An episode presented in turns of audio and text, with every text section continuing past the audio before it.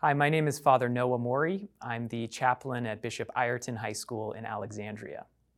Well, first off, a happy Mother's Day to all our mothers, to all those women who have shown us what it means to love sacrificially, thus imitating the love of God. Thank you and happy Mother's Day.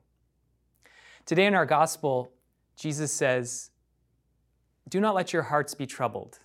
You have faith in God, have faith also in me. Our Lady is truly a woman of faith, and this month of May is dedicated to Our Lady. She was the one who said yes to the message of the angel, and she was the one who kept the church's faith alive as Jesus slept in the tomb, awaiting with great joy that Easter Sunday.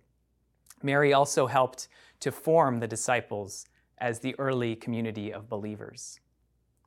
Our Lady of Fatima, which we will celebrate later this week, she told us to pray, to pray the rosary especially for peace, peace in the world, and peace among families.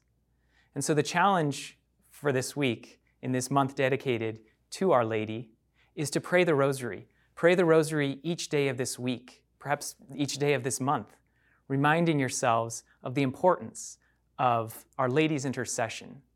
Because St. Louis Marie de Montfort once said that we're like peasants who want to give a gift to the king. Now, why would the king accept our humble offering, such as a little piece of fruit? Because we go to the mother of the king and we give our piece of fruit to her, and she puts it on a golden platter, decorates the platter, and she takes our offering to her son and says, This is an offering from a close friend of mine. And of course, the king will receive that gift, which comes from her, with great joy. It's the same thing with our prayers. Our Lady takes our prayers, our humble offerings, they go through her hands, and she gives them to the king, saying, This is from a friend of mine.